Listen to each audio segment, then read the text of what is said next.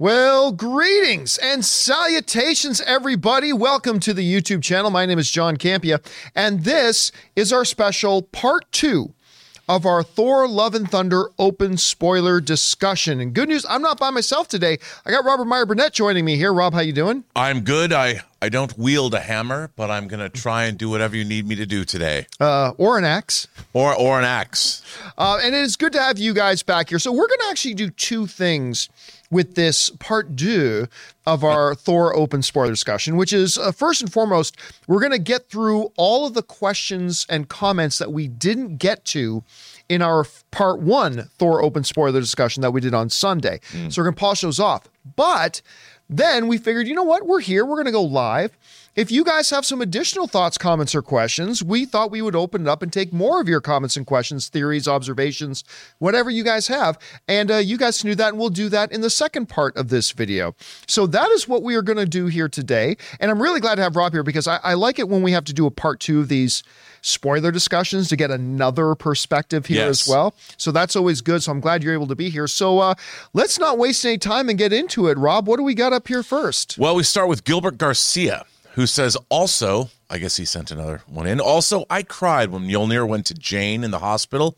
also, this is my favorite movie so far for Marvel. It's 9.5 out of 10 for me. Well, wow. I mean, and that's that's a great example, right? Of of the the mix we see because you know you'll get a bunch of people I think like you and me who think yeah the movie's pretty right. good, but it's it's not as good as Ragnarok, whatever. You get some people that completely hated it, and you get some people that just think it's the greatest thing ever. You we we just got a you know we got a text yesterday. We talked yesterday about our friend Cody Miller who does best movie worst movie, who texted me quite assertively.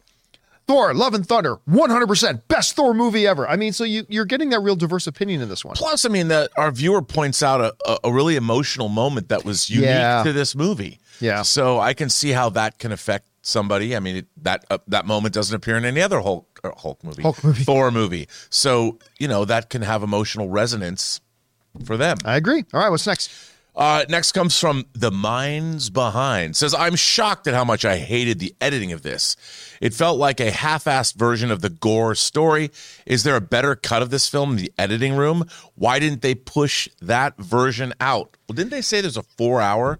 Taika Waititi did say there was a four-hour version. I think that was a different movie.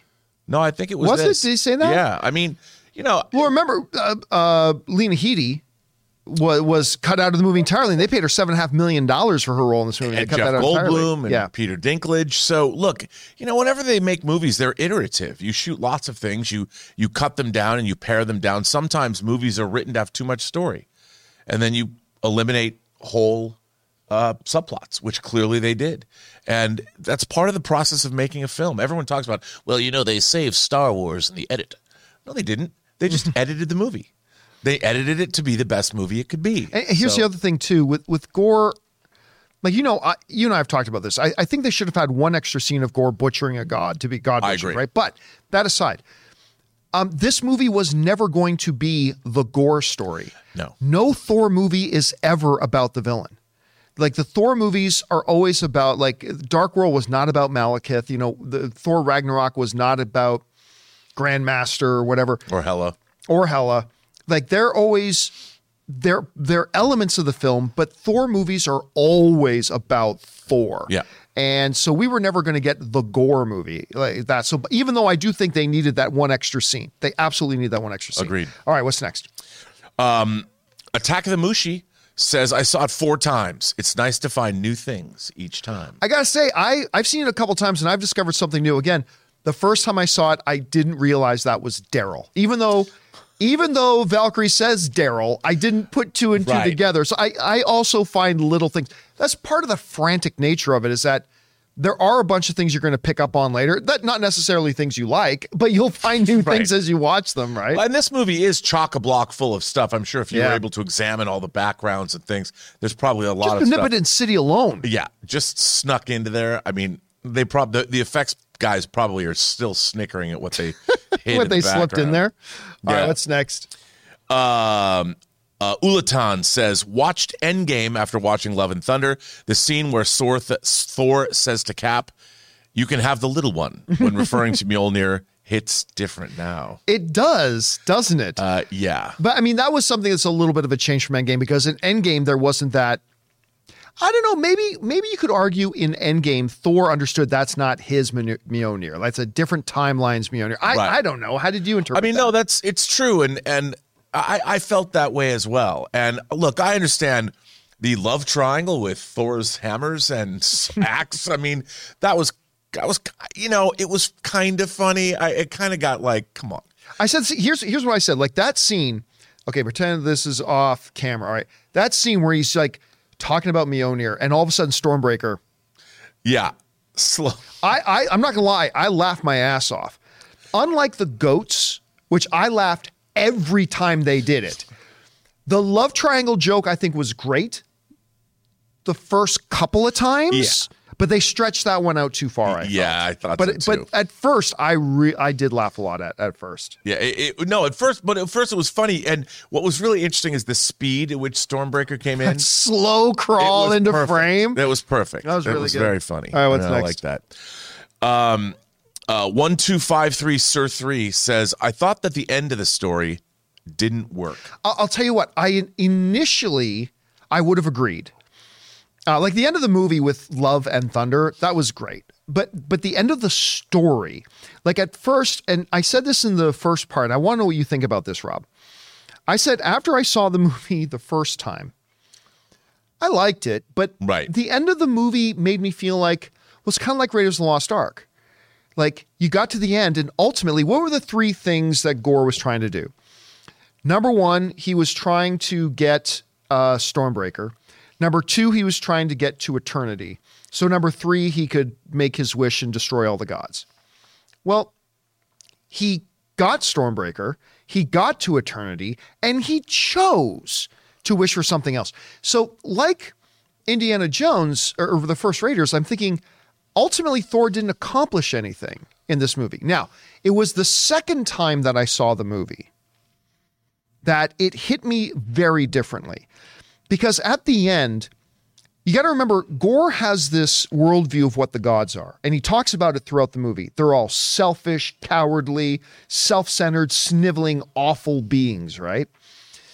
But throughout this movie, he constantly sees Thor being the antithesis of all those things. Yes. He sees him being heroic, self-sacrificial, servant to to those he's trying to make. He sees him love. E- Like in that last part, again, like he's talking to Gorr. It's like, look, why would I spend my last? You won. So why would I spend my last few moments? I'm going to spend the, my last few moments with the person I love.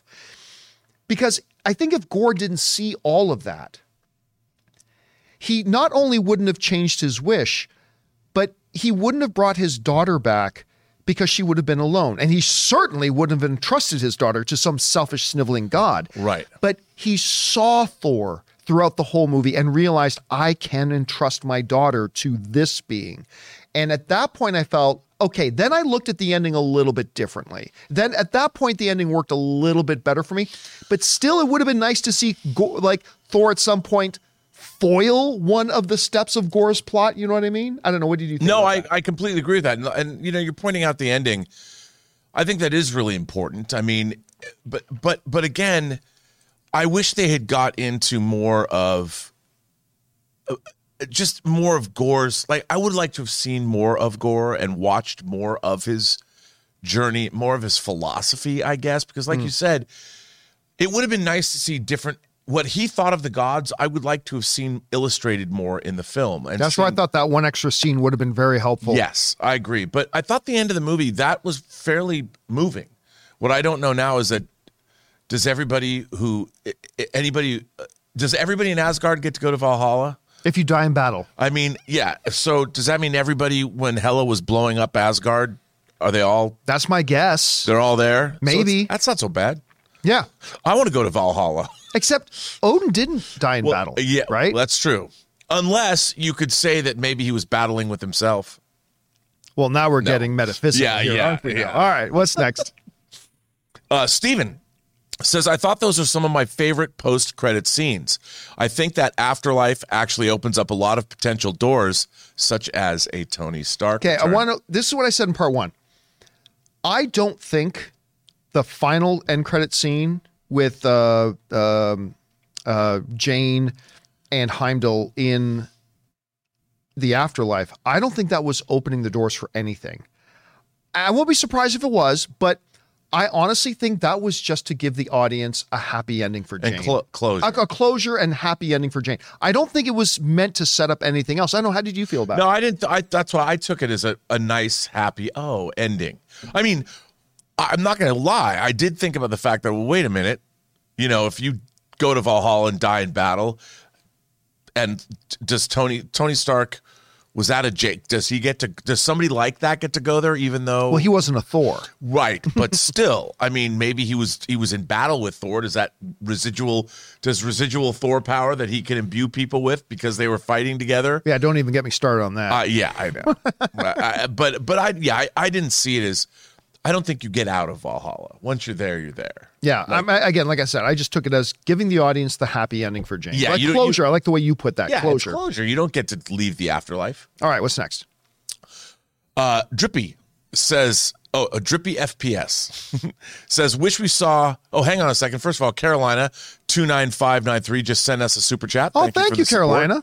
Uh, Drippy FPS says, wish we saw Gorr kill the other gods. Again, Yeah. just quickly, we've touched on it before. It just just to give the audience a sense of dread because we never got to see him butcher any gods except for that one lucky stab he did at the very beginning with the sun god. Needed that extra scene. Could have delivered a lot of different things. I mean, I wanted to see him wreck and shop. Is what I needed. Yeah, just Maybe- one scene. Maybe a montage. yeah, same length as the scene, right? It, it would have been nice. Yeah. All right, what's next? Um, uh, Jack Newton or no Steven says P.S. I hope you're feeling better, and I uh, send get wish I send get well wishes to Chris as well. Yeah, and Chris is recovering. I got you know we got some text messages from her today, so you'll see her again soon. Thank you for sending that in, man. All right, what's next? Uh, Jack Newton says honestly, just didn't really enjoy it. I tried too. I'm happy that my friends could get into it and enjoy it, but I really can't. Well, listen, that's the thing about movies. They're not going to work for everybody. And I and I warned everybody after I saw it weeks ago. This will all depend on how you handle the the type of humor that they decide to. do. If it doesn't resonate with you, it's not going to work. And again, just today, we're hearing from people saying, "I love this movie," blah, and Yep. some people saying this movie doesn't work for me. I'm Well, you were right, man. You were the first person to tell me about the silliness. Right. And someone else brought up they felt like it was the modern day Flash Gordon. And I'm like, huh, maybe I have to see it again. I have not heard it that way, but that's not a bad. I know. comparison. That's why I was like, hmm. Huh. All right. All right. What's next? Uh, the Fresh Prince of Asgard that. sends in a super chat and says, "To me, when it comes to the comedy, it seemed like everyone was over an over exaggerated version of themselves, especially when it came to characters like Sif and the Guardians. I don't disagree with that. I disagree with that about the Guardians. I thought the Guardians were all pretty consistent with what how we've always seen the Guardians, But you know, the I thought that the Guardians they were and they didn't even really do anything. Yeah, they weren't. They didn't do much, but it seemed like everybody was kind of amped up because the Guardians, while there's a lot of humor there, eh, they still, you know, they're really good at their jobs. You know, they're they're competent people.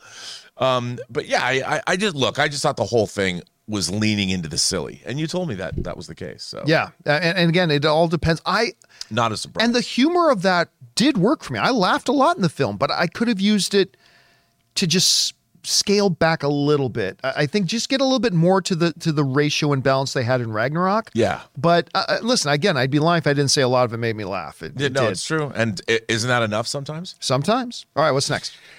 Uh, Josie Reviews says, loved seeing my boy Daryl back. Hope to see more. I was when I it was took me the second time to see it, but when I saw that it was Daryl, I was so happy. Uh, uh, hilarious. And if you guys have not seen the Thor roommate Daryl sketches, the short films that they did with Chris Hemsworth, y- you've got to hop on YouTube and find them. They're really, really funny. And then they did a they did two of those, and they did another one with Grandmaster yeah, uh, with Daryl. So you got to go check those out. which are now canonical. Yes, they are. All right, what's next? Uh, Shrek says, "Where was the time variance authority when Gorr's daughter came back?" Oh, the, the, the, what the writers of the MCU would say is that nope, that's what was supposed to happen. Right, exactly. That, that's that's just that's their get out of jail free cards. That's exactly what was supposed to happen. Yep. So there you go. 100%. All right, what's next? Uh, Alex Mata says, "Wish we had a sequence of Jane learning Mjolnir." That could have been cool. Like, the- But why? well, we don't have the time. Well, n- number one, we didn't have the time, but number two, how does that change the story? Right. Like, we was that necessary for us to be able to understand anything that's going on? And the reality is, I think while seeing a scene like that might have been fun, it ultimately would have been using up screen time for no narrative purpose. Right. So I I I didn't mind that that wasn't there. No, I didn't either. When she, I mean, look at how she shows up. It's cool. Yes. You know, if you're Yes. watching some big training montage where she's learning how to whip and throw Mjolnir, it was like okay, but the way it was done in the, The film was idea of the effective. skies going black, we seeing the shard sh- shiver, and then the next time we see her, she is full four. I That think was- that effect was a little bit I, better. I agree. All that's right. a heroic. That's a heroic opening. All right, what's next? Uh, Ashton says, "I had a bad time. Laughed once at the kid eating joke. The kid eating joke was funny. I did I did like that joke. I, it was funny too. But again, i- it's the style of humor of the film. I warned y'all. I said if this style doesn't resonate with you, this Not gonna movie ain't going to work. And so I'm really not. That's why I kept telling you, Rob, that I really thought this movie was going to come in around 65 to 75% of an audience rating. I'm shocked. Well, not shocked, but I was surprised to see it come in like over 80 because this style of humor is not going to be for everybody. well, and you know, we always talk about how the Marvel Cinematic Universe are different kinds of movies. Yes, and this this movie, full. I think I would call this a full on comedy. I agree. It's a full on comedy. Yep. And and this was their first full on comedy. And the, it's like they, the Taika Waititi's like, you know, we already show that we can have fun. Let's just go full on comedy. That's it's just we're not yeah. used to that yet. And, and listen, like I said, full full disclosure, a lot of it worked for me. It, it did from a humor perspective. That doesn't mean I don't think it could have been and should have been better. Uh, again, it's only my third favorite Thor film. It's only my fifth favorite comic book thing of 2022. Right. So it could have been and should have been better, but I'd be lying if I said it didn't work for me. Well, there you go. All right, what's next? Uh, Alan Ling says, I like this movie. It's not my favorite. Could have used more gore. In short, the first half of the movie didn't work for me. Not all the comedic beats landed. The second half was more to my liking. I could. I've heard that from a number of people. It was funny though. I had somebody else in the first part of the open spoiler discussion. Somebody wrote in and said, "Man, I really loved the first part, but the second half fell off for me." And like two questions later, somebody else said, "Man, I really didn't like the first part, but the second part was really, really good." So it really all depends on your I mean, sensibilities. I think, yeah, that's exactly what it is. What do you want out of this movie? You know, and I think I think they didn't really telegraph how funny it was in the trailers. I bet. if- yeah, I you're bet- right. You're right. You know, you didn't know what you were really getting. If they had leaned more into the silliness of it all, so people knew that okay, this is the full-on silly Thor movie. Yeah. Then, and there's nothing. If you laugh in a comedy, that means it worked. The problem is, and I'll say this myself, I wasn't expecting how silly it was. Neither was I. Yeah, that that was a little jarring at first to be, when Yeah. you really start got the sense about just how much into the silly they were going to go. And I think I didn't even think about that, but you're 100% right. If you had revealed a little bit more of that in the trailers themselves, it would have been a little bit less off-putting I think once you got into theaters. And then people would have been like, "Oh, this is ex- this, I've been prepared." Yeah. because the MCU is not some laugh riot. Yeah. it, it's always fun and amusing, but not like this was. yeah, I agree. All right, what's next? Uh, Sam Fisher says it was really interesting that this movie leans so much more into and makes the weapons more sentient than the other movies. See, I'm so glad you brought that up because I've thought about this and I didn't re- I didn't mention it in the first spoiler discussion we had. While I loved the joke, I, I I did. These aren't beings. Like it's a hammer forged in the heart of a dying star and it can have incantations put on it and all that kind of stuff. But this movie made them full blown characters just without mouths. And I and it fits in the kind of movie Thor Love and Thunder was, but it doesn't fit in the MCU. And what they've done with these with these weapons so far, and I gotta say, I'm not a fan of that decision. Even though the joke made me laugh, I'm not a fan of the decision. Are you telling me that Stormbreaker can get sad? That, that's and you are. right? That's what Yeah. they were saying, and you're right. I'm like that was that was really weird for me. I mean, to me, I even have a problem with Doctor Strange's cape. You know, his cape. But at least his cape, from the first time we see it on screen, that is the way it acts. yes, right. That's this the way it is acts. different. Yes, it is different. But and I buy the cape, but this was come A little much, yeah. a little much. All right, what's much. next? Uh, Oj Osser says, I'm pretty sure Korg was an unreliable narrator, and he's throwing in a lot of BS, hyperbole, and exaggeration. Listen, somebody else proposed that to me and said, "Have you ever considered Campea that the, that the reason it comes across as silly and whatever is because really what we're seeing, we're not hearing uh, Korg describe it and then seeing what really happened. We are actually seeing Korg's story. Uh-huh. And in seeing Korg's story, this is how it would come across. And I said, okay, that's an interesting point of view. That is an, actually an interesting thought. The problem is nothing in the movie backs that up and suggests that's what's going on. So, for instance, I if, if this was just Korg's telling of the story. Then we wouldn't see Star Lord kind of rolling his eyes at the silly things Thor is saying. It's like, are you listening to yourself, sort of thing.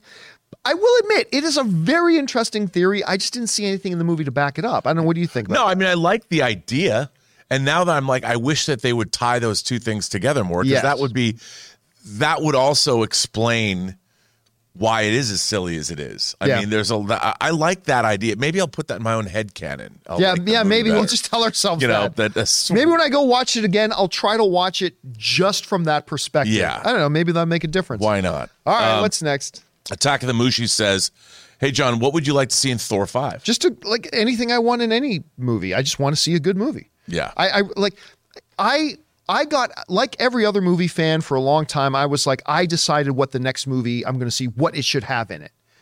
And that's an exercise in futility. Right. So a number of years ago, you guys know I started saying on my show, I have stopped and gotten out of the business of tr- deciding what should be in the next movie. I just want to say, hey, filmmakers, give us what you got and and let's let's see what it is so i i really I, I mean listen at, with the end of the movie obviously i'd like to see thor versus hercules but i mean i'm open to whatever it is they want to do what do you have anything particular that you'd like you know to what? go I, towards I really would like to define where do the Asgardians now? Where do they exist in the hierarchy of all the other cosmologies in the Marvel Cinematic Universe? Where are they in relation to the Celestials? In relation to everybody else? Like, is there a hierarchy? What is it? I think the phase four for me has asked all of these questions about gods, about cosmic entities. Where does it all fit? and I don't know. Now I don't know if that's that's not really a plot line. That's just something in the background that they could explain.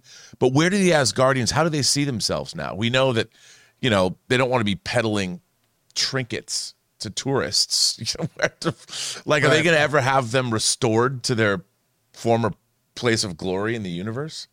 I'd like to see maybe that's maybe that's what Thor has to do is earn the Asgardian. Do they get a new planet somewhere? I don't know. yeah they shouldn't stay on earth i don't No. think no No. i mean i i like what they did here like they needed refuge Sure. and they created a home for themselves and i i love the fact that it became a tourist destination i, I loved all Yeah. that but it can't be permanent No, they are and- after all asgardians And are does any human beings go to them and go, look, there's celestials in the sky, there's ancient Egyptian gods fighting in the pyramids and eating people's souls in, in, Cairo. I mean, there's all this stuff going on. What does it all mean? Like, I would go. I, I, are there religious leaders going to the Asgardians and saying, "Can you please explain what's going on in our yeah universe?" give us some insight here Yeah, I mean, all right what's next uh, Colonel Toaster says, I really like that Thor, Jane, and Valkyrie related to Gorr during his monologues in the Shadow Realm. He had a moment with each of them individually. I like that too. I did too. I, I thought I actually thought that was one of the stronger things, and, and again, I think important to what happens at the end when they're at eternity. yeah. I think because in those monologues, he sees the nobility in each one of them. He admires some stuff in Jane. He empathizes with Valkyrie. He sees and, and uh, ultimately ends up respecting what he sees in Thor. And I think those breakdowns that happen in that moment were actually. I'd say that was one of the better moments of the film, to be honest with you. I agree. thought it was pretty good. I agree. I thought that was a great moment. I really liked that a lot. It was cool. All right, what's next? Um, Cheeky Bird eight nine three says it was Zeus lightning powers. Okay, so this came up. So my biggest gripe, like as in something that happened in the movie that to me makes no sense, and you and I have talked about this. Yeah. While I liked the kids battling the shadow monster, I got a big hoot out of that. I thought that was fun to watch. It was fun. But how they got those powers was dumb. Number one, Thor is not Zeus. Number two, Thor has never had the ability to bestow, should they be worthy, blah, blah, blah, has never had the ability to bestow powers on anybody else. Number three, Thor has never wielded Zeus's lightning bolt. If for some reason they say that Thor's lightning bolt has the ability to give the power of Zeus to anybody, that's stupid And there's no way Thor would know that. I mean, so no matter which way you try to explain your way around this, and I say this as somebody who likes the movie, that whatever way you try to explain your way around it, that moment, even though it led to a scene that I got a kick out of, that moment made zero sense at all. Uh, no, I completely agree. And also, look, I understand where they were, why they did it, because like you said, it was fun. I understand that you, but it, again, it did it break canon? It didn't make any sense. I don't like, you know, it to me, it's the equivalent of of in Superman two when he tears off like from the S on his chest And a saran throws- wrap. Yeah, and, and like it, like. Well, well, there's a Kryptonian power that somehow he's been keeping from us. You know, I don't like when they- Kryptonian saran wrap. It's just what? I mean, it would have even been better if Thor was standing there with these scared children. The shadow monsters are approaching, and he hears Odin's words in his head Whoever can wield this hammer shall possess the power of Thor. And, and then have Thor just mutter something about, You've shown great bravery in the face of danger. You are Asgardian. You are worthy. And hold out the hammer, and they all put their hands on the hammer. As like even just a little change like that, the way they did it to me made no sense. made no sense. All right. All right. What's next?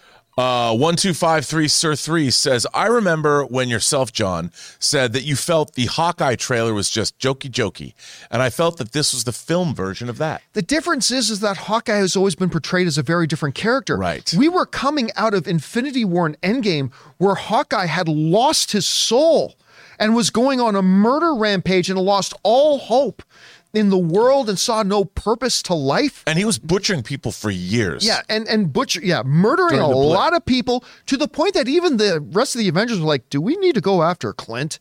Like that sort of thing. It was that kind of a moment, and then who's reunited with his family and all that kind of stuff. And so when you suddenly change gears, going from that into what they did in Hawkeye, to me, like what we were saying with uh, the the trailers for Thor: Love and Thunder, it left me feeling very jarred, and it didn't work for me. Coming out of Thor Ragnarok, this didn't feel that much of a departure. I mean, again, they lean more into the silliness, but it wasn't that big of a departure. So, for to me, those are two completely different scenarios. I completely agree. All right, what's next? Cara Black says, Burn in hell, space Viking. Gorr's daughter Love is so cute and adorable. Do you know that I had no idea until I did part one, and the viewers wrote into me to tell me. I had no idea that was actually Hemsworth's daughter. I didn't know. And I told Anne that last night. She no. And then she goes, now I want to watch it again. That little girl, between her and the little girl who played Leia and Obi-Wan, it's like, stop it.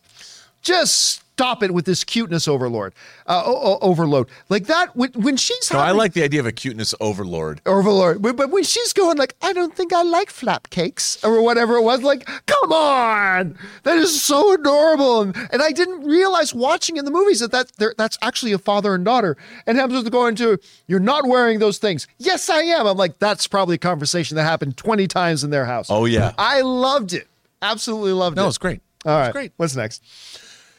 Josie Review says, little disappointed we didn't get a lot of Sif. I, I mean, you, I, I, I've had Jaimie Alexander on a panel of mine. I mean, I, I, I really like Jaimie Alexander very much. But again, and I would have liked to have seen more of her. Me too. And now that she's back, we may very well see more of her. But again, like Gorr, it's not Thor and Sif. It's the Thor movie. And she was there to play a narrative part of the role to move the story from point A to point B. No she doubt. did that, and that was it. I, I'm, I was actually pleasantly surprised they gave her that quick little shot too at the end when they're back in Asgard. She's Yeah. training people. No, I, well, it was great to see. her. I mean, we saw her in Loki as well, so it's nice. that, Yes, that's right. You know, That's and, right. and I was, I really like her a lot. And if they're going to incorporate her back, we need more Asgardians anyway. Yeah, I agree. We need more ass kickers. Bring the whole. Well, we can't get all the Warriors three back, but you know. All right, uh. Reggie Phoenix says, "I really thought Love was the character Solstice." Um, I think a lot of people did. Yeah, I, I, yeah, but I, I, I, I mean, I, I, I like the fact that it was more. It was not a, that character. I Yeah. like the way they played it. I mean, because it had more meaning to this movie. Although the way it ends, you there, there, they could be. We've seen many times where a comic book movie will take an amalgamation of different characters and put them kind of into one. That maybe they're going to lead into something like that, but for what it is, I, I think it just it was what she's Gorr's daughter, and Yeah. but it was it would work the way it was. I agree. Totally agree. All right, what's next? Uh, Suthia says Thor didn't have a scratch on him in this movie. One of my other complaints about this movie, and I love Thor. Other than Steve Rogers, Thor's my favorite character in the MCU. I really felt he was overpowered. I, couldn't agree more. There, there have been complaints in the past that they didn't make Thor powerful enough, and I, I could see that.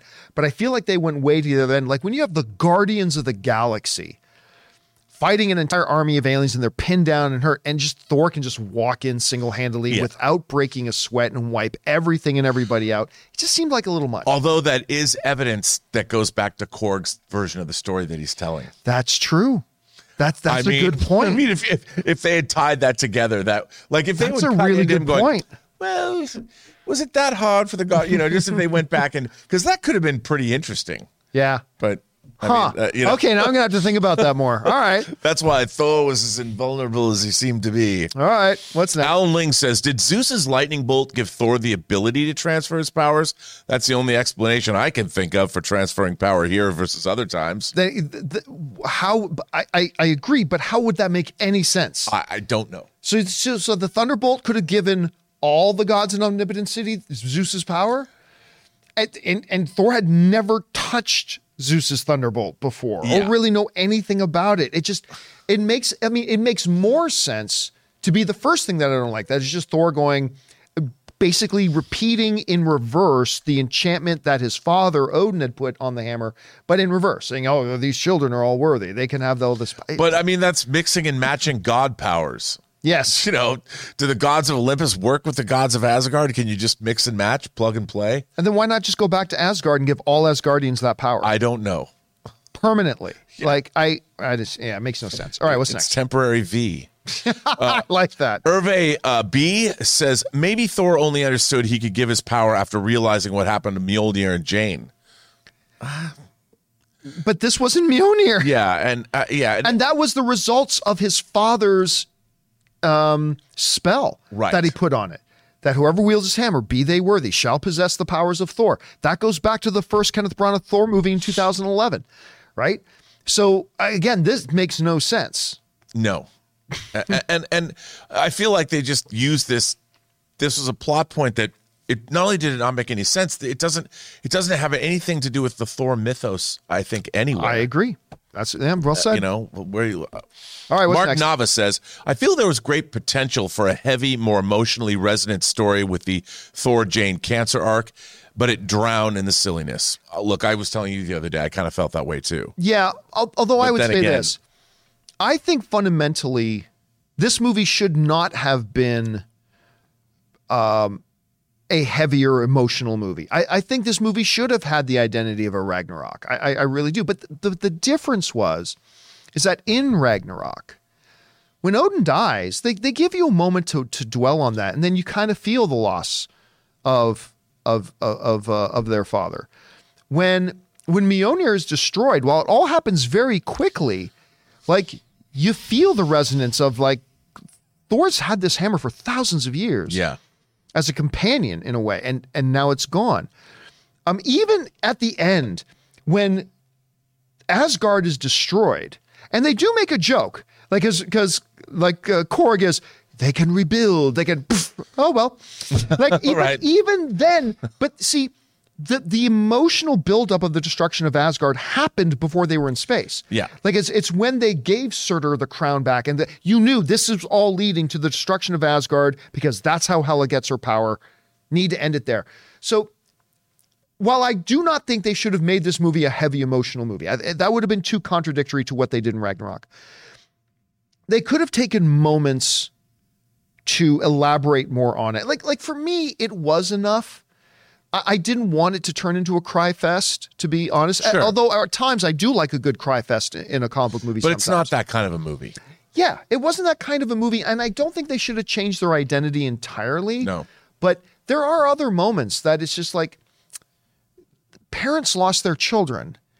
And we never got to feel the horror of the parents in that. In Ragnarok, I feel like you would have been given a moment to, to experience Yes. that. They didn't do that here. And that's why I say they should have gone from that 80% silly and 20% serious to 65% silly and 35% seriousness. I just would have given it a, a better I- balance. uh, 100%. yeah. All right, what's next? Uh, Anonymous says Gorr felt like a wasted God of War script. Uh, I, I I felt God I felt Gorr deserved better. Expand a Thor universe, then have Gorr come and actually kill some gods, and then have some ramifications in the MCU. So here's the problem. If what you're looking for is not a Thor movie, but you're looking for a Gorr movie, sure. But this that's not what they were ever going to do No. here. It's not what the Thor movies have ever done. Um, and I don't feel that Gorr was wasted. I think, listen, when you start to elevate Thor as much as they have, you need to start digging deep for those characters that can present a legitimate threat to who the character is, right? Gorr is one of those. I don't think they misuse Gorr, but I do feel like they underused him. But I don't I don't think they should have done what The Dark Knight did with Heath Ledger's Joker, where it really kind of became Heath Ledger's Joker's movie, Right. right? They should not have done that here. No, I don't agree. but they I, I, needed a little bit more of them. yeah, and and did the deaths of these gods if did they have ramifications in the MCU? Like I still don't understand when Asgard was destroyed. Did that destabilize anything, or it's just no? Who cares? Yeah. So who's who's keeping? Uh, where were the Frost Giants from, from again? Uh, Oh, um, uh, J- Joden, Jodenheim. Jotunheim. Like, does is now Jodenheim go unchecked? Can they now re-rise and and create conquests across the universe? What happens when that giant? By the way, that one shot of the huge giant behemoth god dead, that's right out of the comics. Right. Like that shot is right out of the comics. But I like with that god dead, and and Thor does say in Omnipotence City says like there are worlds that are like unprotected right now because their their gods are gone.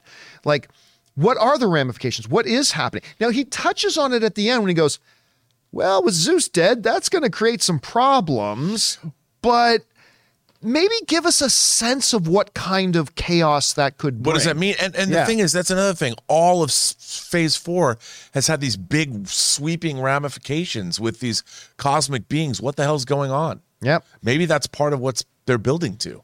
Uh, yeah, maybe, maybe it mean- could be in there. All right, what's next?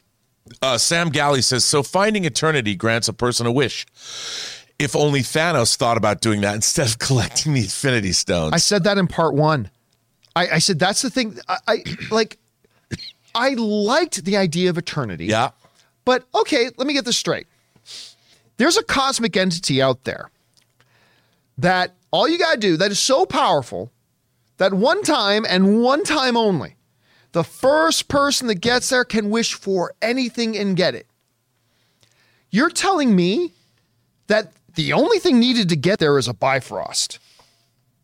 The Bifrost has been different iterations of it have been around a long time. A Long time. You're telling me nobody and when they mention eternity, Thor knew exactly what it was. Valkyrie knew exactly what it was. That tells me Asgardians know what that is. So at no time in cosmic history did anybody just go, or even any god, just go, oh, I'm going to get myself a Bifrost, go to eternity, and uh, I wish that my godly dominion expands a thousand times. That made no sense. Then nobody had ever gotten there. And all it took was a Bifrost to get there, and everybody knew about it. and what is Thanos? Just yeah, I never heard about it. Yeah. So I my argument was that Thanos, there's no way he didn't know about it. Like all the gods knew about it, all Asgardians knew about it. That Thanos chose a much more difficult path. It, to to try to eliminate half the life in the universe by going on this quest for five different Infinity Stones. When all he had to do, grab a Bifrost, go to Eternity, say, "Yo, eliminate half the life in the universe." It Although It's a maybe he too- believed in the journey, not the destination. I just, I, it's just as a MacGuffin, I wish they came up with something a little bit Yeah. different. You know what I mean? I, I, me too. yeah. So I- that would have made it, the ending better to me. All right. Mike? T fifty four says, "So where do we stand on gods being aliens or gods?" I, I think they suggested both. Yeah. I mean, that's another question. Okay, you know, there's a lot of things like in the Sandman comic, they talk about how uh, gods, when their subjects stop believing in them, they sort of dissipate their powers. American Gods does that too. Yeah, American Gods uh, same Neil Gaiman. Yeah, You know, and and does that have something? I, I like that idea that these gods are actual beings. There's an old Star Trek episode about the same thing. The gods of Olympus were actually aliens, Right. And they left the Earth, and one of them wants to be worshipped again. I like that idea, but it is sort of how do we play that? How do we as viewers? How are we supposed to take that? Yep. I, I I agree. All right, what's next? Um, Philly G says, I was entertained, but I didn't think they balanced the comedy and serious tones that well. Not enough Gorr or Valkyrie storyline. I loved how Eternity was brought to the screen. I like that too. I mean, I like the concept of Eternity. It was more of a concept. Looked real cool too. Yeah, and it wasn't a being, you know, it wasn't a, pers- a humanoid being with stars or whatever. I like the way they did that in the movie. I thought it was cool. Yeah, and, and, and I agree too. I, I mean, this is a movie I liked, but it should have been better. And I don't think we needed more of Gorr's story. We had enough of Gorr's story to get the gist, but we needed to see him doing some more things to resonate with us, And to build up his threat level. exactly to build up his threat level. And I, I love Valkyrie. I do. I like this character a lot, and I liked her in the movie. I don't think we needed any more of her though. But that- that's just my take. Yeah, I mean, I could. I just like Tessa Thompson. I mean, who doesn't? You know, She's And I Tessa her- Thompson. I liked her her outfit.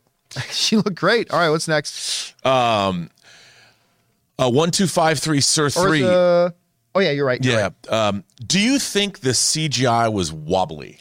You know what? I've heard so much complaints about the CGI in Thor: Love and Thunder, and you've heard I have a laundry list of issues with the movie. Right. I've seen the movie a couple times now. I don't know what specifically people are talking about. As as a guy who worked in the CGI industry, I'm like looking. I'm like, it- I I think it all looks pretty good. Like Omnipotence City. Yeah, Omnipotence City looked I- great. I, don't- I You know what I think it- looked fantastic. Uh, you know what I think it is? I think it's it's so fantastical. You know, you're looking at these beautiful landscapes. Hmm. We know that oh, the, yes, these are CG renders. Yeah. So I think when when people know that, they mistake the fact that because it's this fantasy realm and you know you're looking at CG.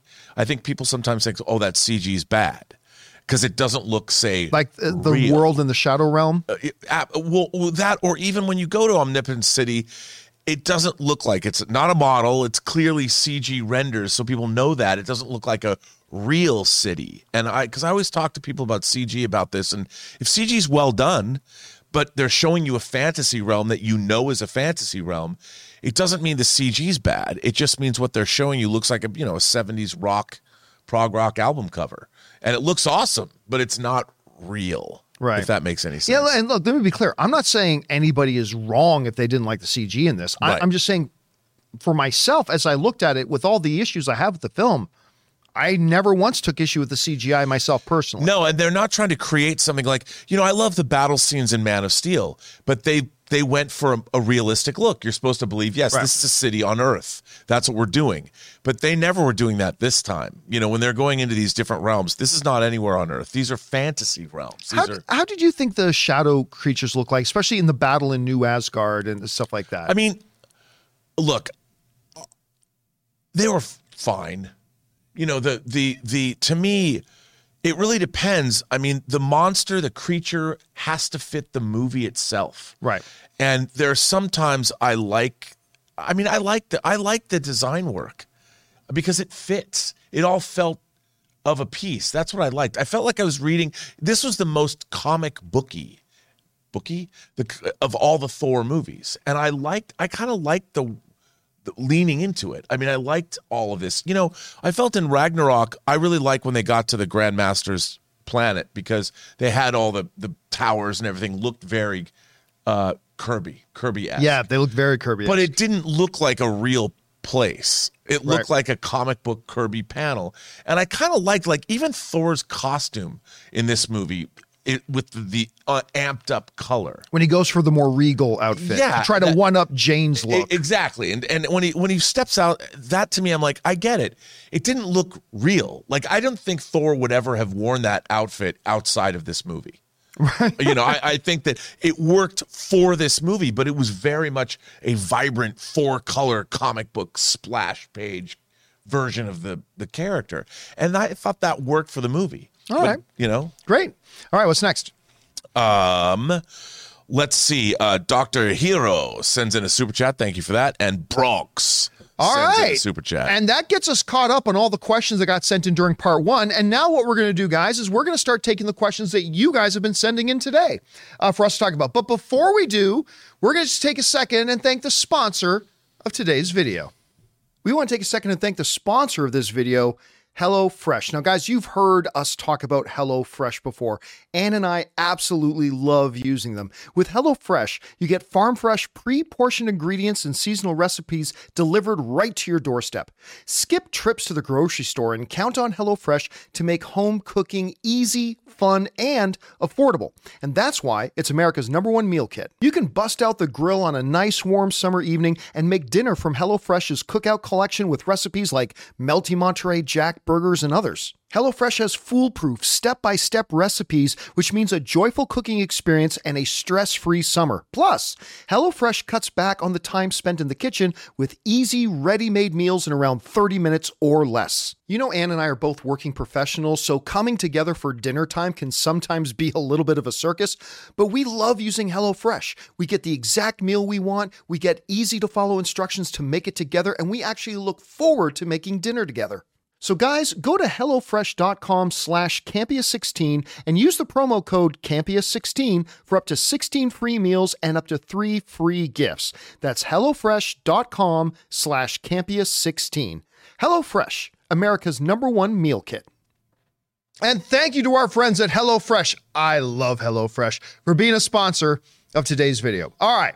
That down, we're going to move over and take the questions you guys have sent in today. So, Rob, let's just jump in there. What do we got? Casinema Reviews says something annoying in fandom is when people don't like something, they dismiss any potential deeper meaning and subtext.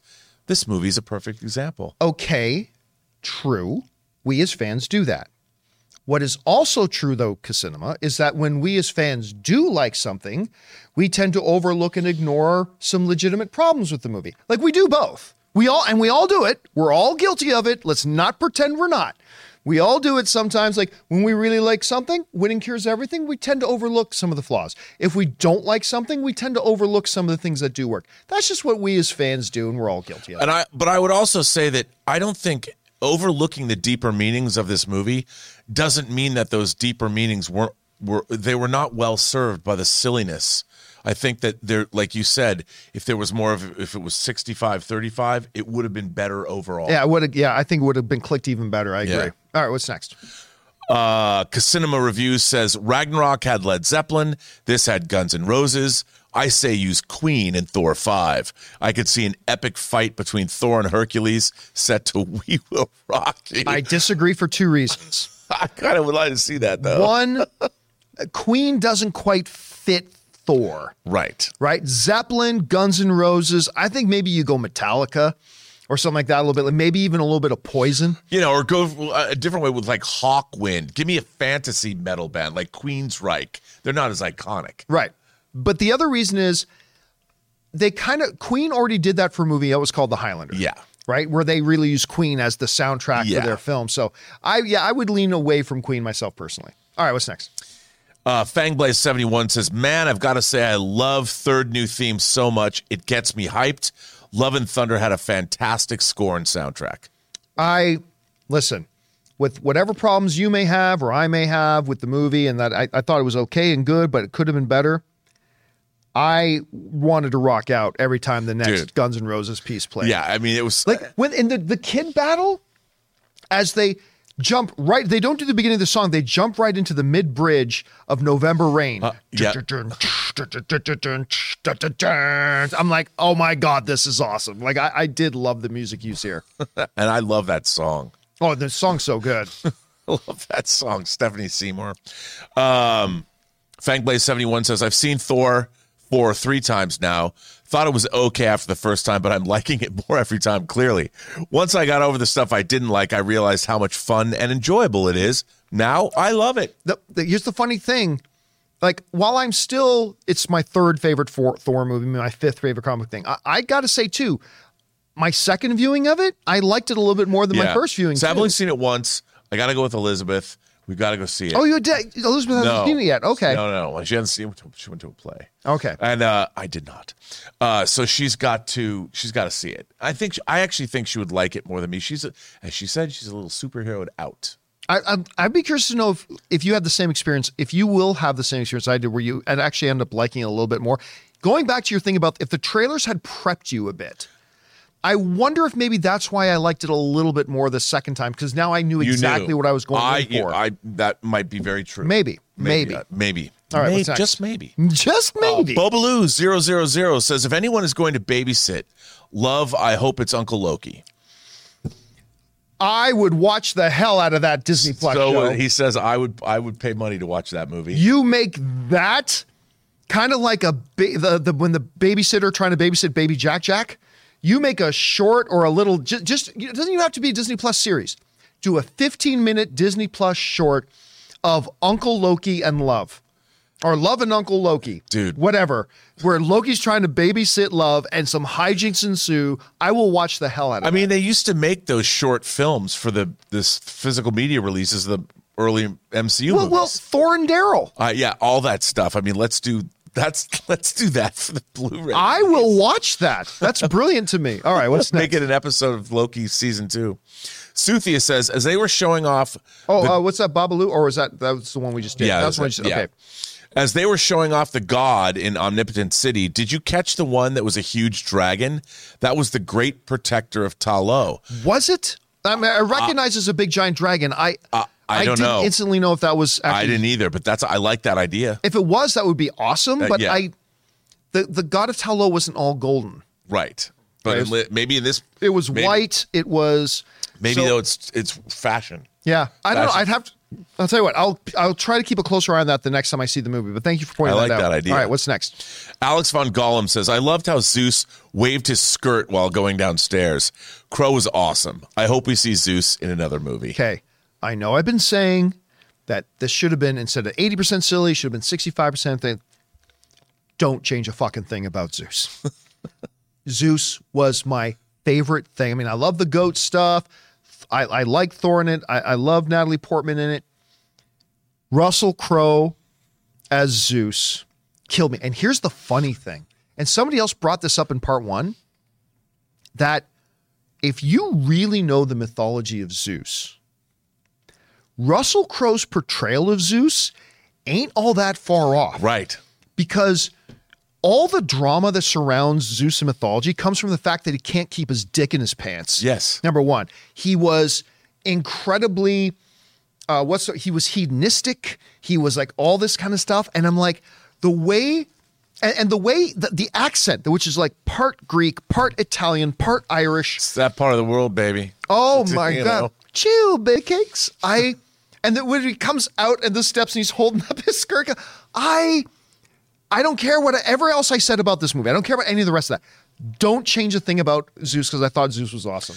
I, and I wonder how much of that was scripted or how much Russell Crowe came up with because he's the kind of guy that would look into it and bring something. Yes, to it is. So But oh my god, it was so fun. And you could tell he was legitimately having fun Oh, doing yeah. it, which Yeah. is so great. And I love that he was not dead. I hope that him still being alive means we get to see him more in this universe because I want to see that badly. I do too. Like and, and more of Omnipotence City or more of all the what does it all mean again in the cosmology of the universe? Right. I want to know. All I wanna what's know. next? Oh, uh, by the way, uh, Nufo in the live chat is saying he totally would have been in Herogasm. Oh my God. Yes, Maybe, maybe Asgard and Omnipotence City can do some have one big. you know. All right, what's next? Alex von Gollum says, "Hey Glow, or no, hey Geo. Geo. and team. The fact that Gorr's girl needed to be adopted made me think that Wanda should have adopted her. so none of the multiverse of madness problems would have happened. Laugh out loud. Just Simple kidding. fix. I need kids. You need a mom. let's let's make this happen. Oh, that would have been a totally different movie, I think. Yeah. in its entirety.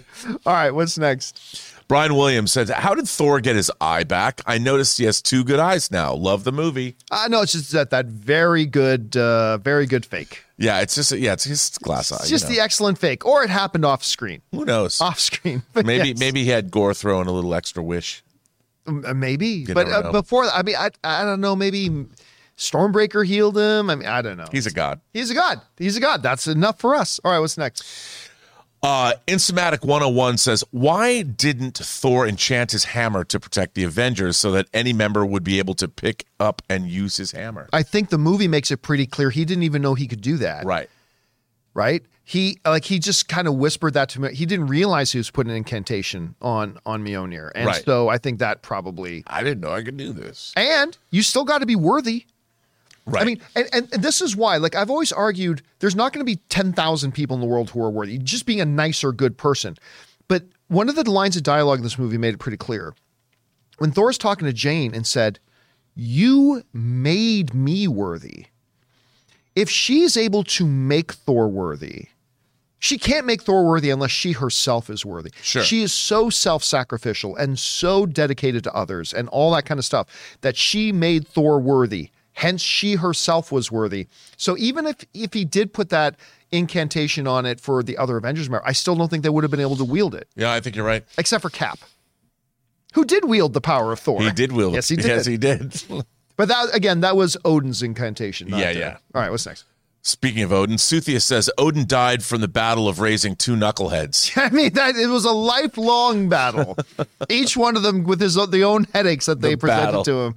Hence, he goes right into Valhalla. Right I to like Valhalla. that. All right, what's next? Uh, Jack Worthman says, "Love you guys." Thank you, but Zach. Thor was bad. Shang Chi was bad. Oh, I'm uh, you, Phase I'm just, four I'm was just not bad. paying attention to you anymore. Uh, yeah, that. Marvel is just bad now. Time to admit it instead of reaching for crumbs. If we don't and keep accepting, we keep getting crap. Uh, you know what, Zach? I would say this. I would say that we've been getting something different than we were getting. It's different, and I think, like I loved you and I love Shang Chi. Oh, I, I think it's one of the best comic book movies in years. I really love loved that movie. I loved Eternals because I love the whole ancient astronaut bent. Were these movies perfect? No, but they weren't. Eternals and Shang Chi gave me something very different than I expected from Iron Man, Captain America, and Thor. Right. Very different, and I got out of those movies what I'd wanted to get out of them. So I wouldn't say they were bad. I would say they were just different, and they were not. They they were like different kinds of different whole different vibes and feels than we got with our three core character movies. Yeah, like Shang-Chi is fucking brilliant. It's a fucking brilliant movie. And if you don't agree, I respect I mean we all movies hit us all in different ways. That's all totally cool. Now look, this is all coming from the guy that I have said many times. I do believe Phase 4 is a step behind what Marvel Me has too. been so far. Uh, I mean, I, I've I've made that argument many, many, many times, and I explained many, many times why I feel that Phase Four so far has been a step down. There's also been some brilliance in, in amongst some mediocrity in here. There's been some brilliance. Shang Chi, Spider Man, No Way Home. Uh, I think Ms. Marvel, although you know we got to see the finale tonight, see how that turns out. And there's been a lot of things that I haven't. I haven't liked, you know, I haven't liked uh, uh, uh, Hawkeye. I I liked, but certainly don't love Loki, Falcon the Winter Soldier. Moon Knight to me was ultimately disappointing. Moon Knight was not nearly as good as I was hoping it would be. Again, flashes of brilliance, whatever. But there have been flashes of brilliance in the in phase four so far. And like movies like Shang-Chi, fantastic. I, I mean, look, there's a reason why Thor Love and Thunder has an 81% audience rating. But that could have been better. And, and this was a movie that could, and I think that describes phase four right. right? Uh, It's almost like Thor: Love and Thunder becomes a good representation of Phase Four in and of itself. There's some really good things in there, sure. And is is it decent? Is it going to be kind of enjoyable? Yeah, but it does not live up to the standard that they've had so far. Uh, I'll tell you something else too. We knew that eventually Captain America, Thor, and Iron Man were going to come together as the Avengers. Yeah. we knew it. So in the, I don't know where we're going. Like I have no. I'm watching all these movies and I'm looking for some connection to all of them, other than the fact that they're all in the MCU. But I don't know where it's going. And we always knew, even from Iron Man one at the post credit scene, that it was going somewhere. So we kind of knew that. With this, I'm enjoying the movies, but I'm like, where where are we going here? Yeah, and I'm see, I'm different from a lot of MCU fans. I don't care. Like all I all when I sit down to watch a Disney Plus series or I sit down to watch one of the movies, I don't care what's going to happen five movies from now. Right, I don't- I care about this movie that I'm watching, and if you deliver, great. That's why I love Shang Chi. Although, if you're a fan of the greater MCU. You come out of Shang-Chi going, okay, that was great, but I have no, it didn't give me any better of an idea about where the MCU is going as a Right. whole. Right, and Other than they- the ten rings, sort of. Yeah, thing, they but- teased the Ten Rings thing, but even then, and I mean, Yeah, maybe maybe the end of uh, Miss Marvel will tie some of that together. I don't know. We never keep saying that. We keep saying that after every new project. It never happens. All right, what's next? Uh, Tovitz said the scene on the boat where Jane told Thor about the cancer was done so well. Both Portman and Hemsworth's performances were next level for me. I here's one of the great things about Ragnarok, and even did work in, at times in Love and Thunder, is that they knew when for a moment they did need to be serious, right? When Gorr's and, and Thor confronting each other at eternity, and Gore is giving him that monologue about, you know, the, no jokes. It that that was that moment needed to be serious, and they did.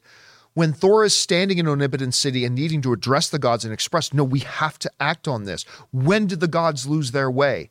You know, all that kind of stuff. And he's Thor is having trying to have a serious conversation with that. At that moment, that was there. When Jane reveals to go to Thor about the cancer, and she then tries to play it off. No, I, I'm kidding. Like, like that vulnerability thing. I thought that again. There were times in the movie that that didn't work, but there definitely were times that it did, and I thought that. I personally thought that was one of them. Yeah, I did. I thought so too. I totally agree. 100%. All right, what's next? Uh, Eric Benson says, Hey, John and Rob, hello from Disney World. I'm in line waiting for Guardians of the Galaxy Cosmic Rewind at Epcot. Just wanted to say hi and keep up the good work. Well, that's that's very fortuitous. First of all, thank you for supporting us on that level. That's fortuitous here in line. There, we don't have that ride at, at the no, we don't. in California Disneyland. We have the what's it called? The event, the Guardians of the Galaxy. the- Escape from something? yeah, it used to be the Tower of Terror. Terror, yeah. It's like I think it's like Anne's favorite ride now. There, Oh, Like, it's I a lot think of they- fun. And I love the line too, like going through all Yes, that. It's great. They do that really well. So I hope you have a great time out there, man. Thanks for writing in and contributing. We appreciate that, dude. Have fun. I All right, love what's that. I love that we're, we're, we're, people are watching us live in line. That's yeah. well. Somebody wrote in the John Cable show today, watching live on a lake, Yeah, that was like literally floating on a lake on their phone. I love it. All right, what's next? Uh, Jonathan Vigoa says Thor could pass powers onto those kids because they were pure of heart, but only because they were kids. Not all Avengers are pure of heart. Time out. Since when can Thor even pass on his powers to those who are pure of heart? like even if you're even if that's right, even if that's 100% right. Since when? It doesn't change the fundamental question of since when. So Thor can go into any kindergarten room and say, "Children, you're all pure of heart. You can now be gods." Like I since when? And I like this movie, but I'm like, I, I, I'm with you 100. percent And plus, even if that was something from the comics, you have to establish that within the Marvel Cinematic Universe, which they have not done. even a light foreshadowing at some point. Something. It's just that okay, we're in this we're in this moment when we need something. Okay, let's just pull something out of our asses that has never why been a not? part of this story before. Could happen. You know what? I'm just going to give the power of the gods to you, children. Well done. And you and you can't. And I heard some people say, "Well, it's because they're Asgardian." No, they established a lot of those kids weren't Asgardian. Right. They went out of their way to make sure we understood Yes, they that. did. So uh, it is what it is. All right, what's next? Uh, Poly Poly says this movie felt like it had a split personality. Gorr's acting was in an Academy Award movie, and the rest of the cast felt like they were in a in mall cop. Well, I, I disagree with that. I but I mean, th- I mean, and there were times when they did make Gorr feel more like he was in this movie. Yes. Like when he's, it's like, ooh, how exciting! But it's still, it was very well done, right? Because it's Christian Bale. What else do we expect? I I thought Natalie Portman was great in it. I, I think Hemsworth. You can tell he he fell in love with playing Thor again. Sure. You can tell he really ha- is having a ball doing it. I Tessa Thompson as Valkyrie is great. Um, maybe a little too much Korg, and I like Korg. I'm I do too, Korg but I, guy, there was but too much Korg. there was there was, and I'm not talking about the narration parts. That was perfect. Yeah. But other than that, I thought there was a little bit too much Korg. Uh, but what are you going to say? No to the director? the director wants to put himself in it more, but that a little bit too much of that. But overall, I thought, like amongst the laundry list of problems, I don't think performances were any of the issues. But You know what I, I will say, John, is I think that they succeeded in making the movie they wanted to make. I Mm. do, I, you know, as opposed to a movie that they tried but failed. Right? I think they this is the movie they tried to make. This is what they were trying to This go for. Yeah. So I, I appreciate it on that level. All right. What's next? Uh, just plain Steve says, I love the movie. My only issue was, even though it was funny, the first 30 or so minutes made Thor look like a bumbling, careless dolt. It was well executed, but out of character for him. I think. See, I said this in, in part one. I never, the way Thor came across to me in this movie was never dumb. Think about this. In the movie, all he has to, first of all, he knows exactly how to project himself to the children when the children think. He knows exactly what to do. Once there, one glimpse of where he is, I know exactly where in the cosmos this is. I know everything about this place. I know all that kind of stuff. When he's standing before Zeus, he's passionately laying it well, laying out this passionate thing about like gods are dying, worlds and realms are being left unprotected. When did the gods like he's very forward in that? Whenever to me, when some people say Thor comes across as dumb in this, never once did Thor come across as dumb. He always knows exactly what's going on. Yeah. He comes across as aloof. You're talking about a god who has lived for thousands of years, has lost everybody he cares about almost. And you even at the beginning of this, almost even lost his taste for battle. It's almost become boring. He's become very aloof. And maybe too aloof. Granted. But dumb? Never once in this movie did he come across to me as he was stupid. Right, right. Right? Silly? Yes. Aloof? Yes. Doesn't know where the apples are? That never that never struck me that way. I don't know. How did you feel? No, I that? agree. I agree. I mean, it, I think it's an overall tonal issue. It's tonal. That's exactly right. You know, yeah. it- yeah, it's not that he was dumb. It was that the movie's goofy. yeah. You know, yeah. It, it leaned way too a little too much into the silly. I agree. Yeah. All right, what's next? Uh, Just plain Steve says, "I love the movie. My only issue was, even though it was funny, Oh, or did that same one. thing. Yeah. A Marcellus, sorry, just plain Steve, but it was a good comment. A Marcellus says, Worth reading twice. Thor giving the power to the kids was hit and miss for me. Miss because it seemed silly, but hit because it showed the extent of Thor's true power. if you had told me there's a scene in this movie where Thor is with like a hundred children and he just gives them his power and they fight the shadow monsters using scraps they pick up and some even using delightful little toys and dolls, I would have said, that sounds ridiculous. Right. But when they did it, and November Rain, the bridge to November Rain is playing, and I'm watching it, and I see this little girl holding up this bunny, like with, with in Norwegian terms, in Viking terms, a blood raged berserker emerging out of her and holding going with rage and lightning bolts coming out of a bunny's eyes and cutting monsters in half. I like I said, I'd be lying to you if I didn't tell you. I I got a kick out of it. Well, see, and that's you asked about the shadow monsters too. In that scene, I thought they were fine. Right. You know, the, the design of everything because of the kind of scene it was. Mm. So I bought into all of that. And once you get past, I mean, the idea of the scene was delightful. Once you get past the idea, like, come on, how did that happen? But once it, like you just pointed out. yeah, I out, don't like how the scene happened. yeah, but the but I did like the scene. Yeah, that's that. Yes, that's what I was trying to say, and I think that's what's imp- that's important. I agree. I think So- you're right. All right, what's next? Uh, Kevin King says Jane becoming Thor is a contradiction to the first movie. Being able to lift the hammer does not make you Thor; it gives you his powers. Okay, but that's a semantic issue, right? Like whether she calls herself Lady Jane or calls herself the Mighty Thor, that's kind of irrelevant. The, the, the hammer didn't make her Thor, but they just refer to her as a Thor because Mjolnir, she, she's wielding the weapon of Thor. It gave Mjolnir bestowed upon her an outfit similar to Thor with his power, so they referred to her as a Thor. A Thor, uh, And that's fine. Th- Again, that's just a semantic thing. That and I'll buy really into matter. that. Yeah. I'll buy that. Yeah. So I'm- not really. I mean, you're not wrong. The the hammer gave her the powers of Thor. Did not make her Thor. Nope.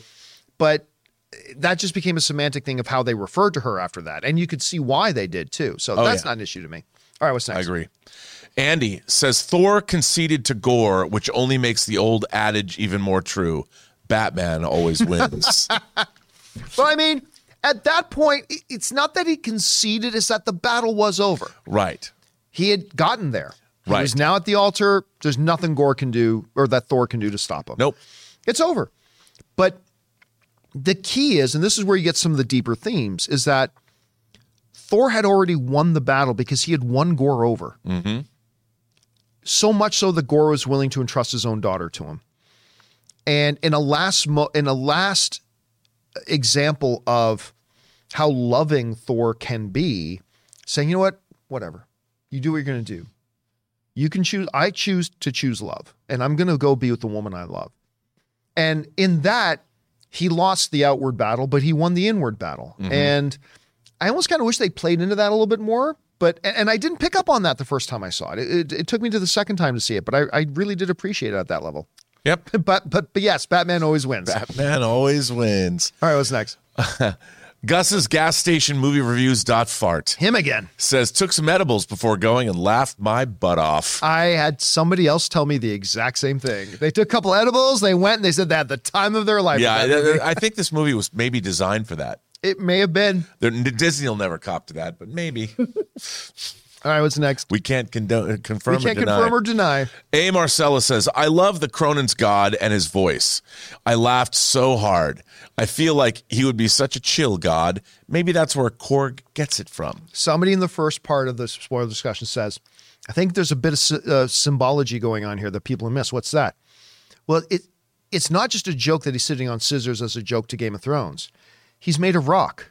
Rock beats scissors. Oh, yeah. And I didn't get that the first. I'm like, oh my God, you're right. That's absolutely true, for sure. so now I got to go back and watch it again and look, is there paper anywhere in this illustration? yeah. I got No, that's absolutely true. That was great. Yeah. All right, what's next?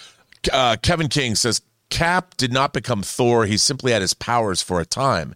In Thor 3, Odin asks Thor, Are you the god of hammers? The power is in Thor, not the hammer. Granted, but Odin made it different. Odin's incantation said, Whoever wields this hammer shall possess the power of Thor. Cap wielded the hammer. He got the power of Thor.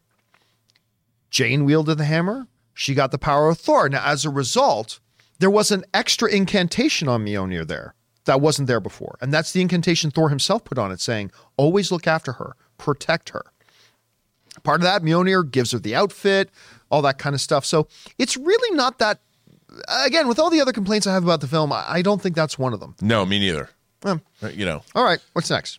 uh, Abel Leon says, Who would win, Zeus or Odin? My money's on Odin. My money's on Odin. Yeah, I don't think Zeus, Zeus is a lover, not a fighter. Yeah, but again, I mean, when you're in a omnipotent city and you have all the gods, and they are like, you're the man.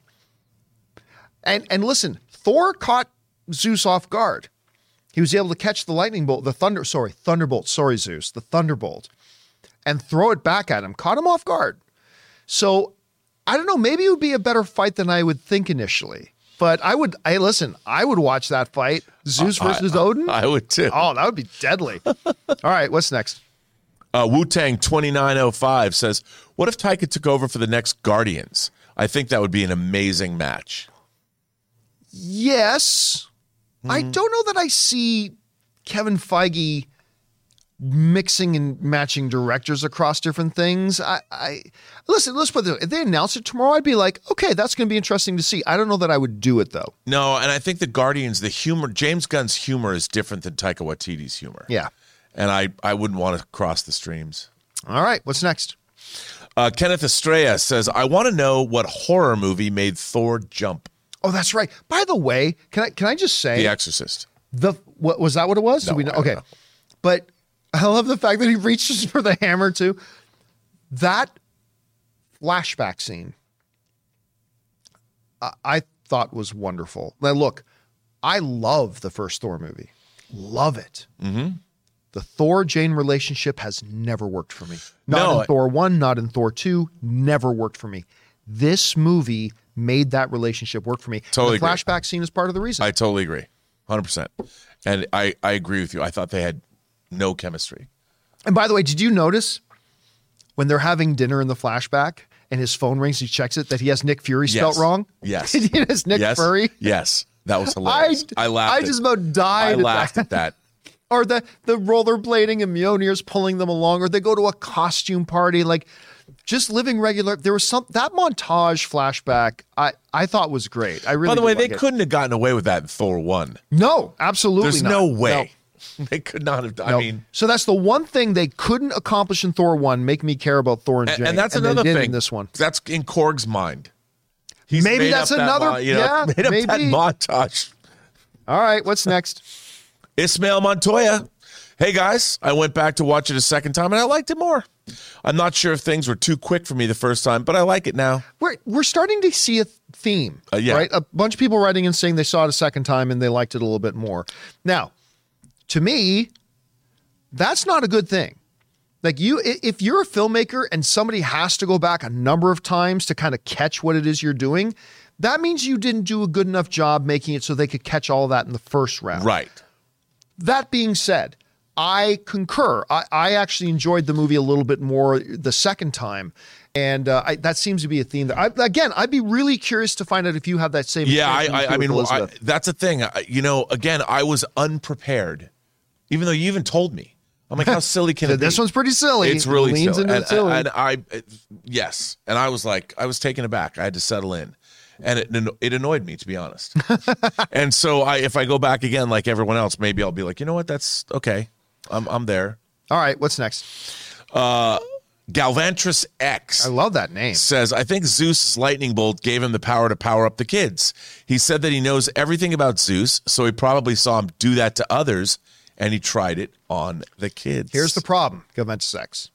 Just like I said, if, if you're a filmmaker and people need to see it a second time to get what you're doing, that was when we as fans need to start making up scenarios in our head to make something that happened in a movie seem logical or work. That's a problem. it's a problem. Um, again, why didn't Zeus give everybody those powers? Why didn't he take the bolt, go back to Asgard, and give everybody those powers? Don't know. I, I really don't think that's something that everybody would just know about. I, I again, I, I think it's just those things. Look, it's okay when you like a movie, like I like this movie. It's okay to then say, but this is a part of that movie that I thought was really dumb. Mm-hmm.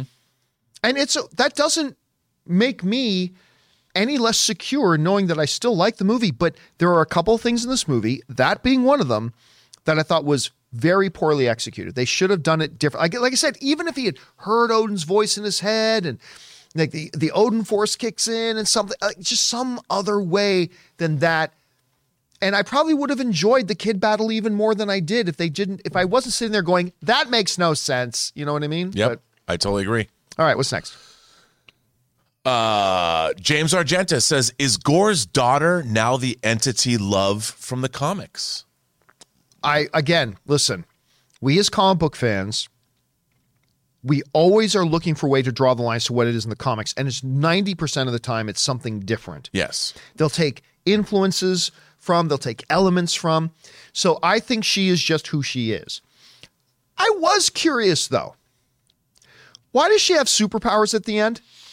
My my only theory that I have is that when Gorr wished her back, he wished her back with the ability to protect herself or I mean, I don't know. Again, that's me having to make up something in my own head canon. Right. make- but why do you think she all is it because just a natural byproduct of being brought back by eternity? That's just a natural byproduct of that? Or How maybe you it was just. it? I think it was no. He brought her back to be better than she was, like the Six Million Dollar Man, which comes out on Blu-ray this week. Better, stronger, faster. You Do you know that Andre the Giant was in the Six Million Dollar Man yes, Bigfoot? He was, and right, uh. I can't wait to watch those.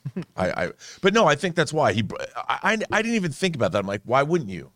If you're gonna br- bring somebody back. You've oh, you've gone all the way to eternity. Maybe some of the things that you wished for in your mind or whatever was just to imbue your daughter with powers. It makes sense to me. All right. And is that it?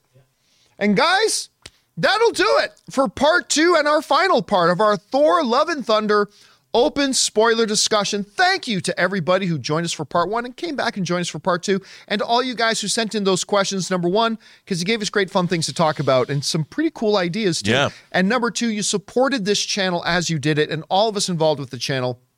Thank you guys so much for your support. Want to thank Robert Meyer Burnett for being here. Hey, Robert, where can people find you online? Uh, John, you can find me on Instagram at RM Burnett. Find me on Twitter at Burnett RM, or find me on my website at postgeeksingularity.com. Uh, of course, big thanks to producer Jonathan Voico, who's been running the show back there. And guys, don't forget to come back and join us tomorrow for the John Campea show. And we've got our open spoiler discussion, our after show, if you will, of Ms. Marvel, the finale of the season tomorrow. Make sure you guys join us for that tomorrow afternoon. All right, guys, that'll do it for us for now. Thanks a lot for being here. My name's John Campea. And until next time, my friends, bye bye.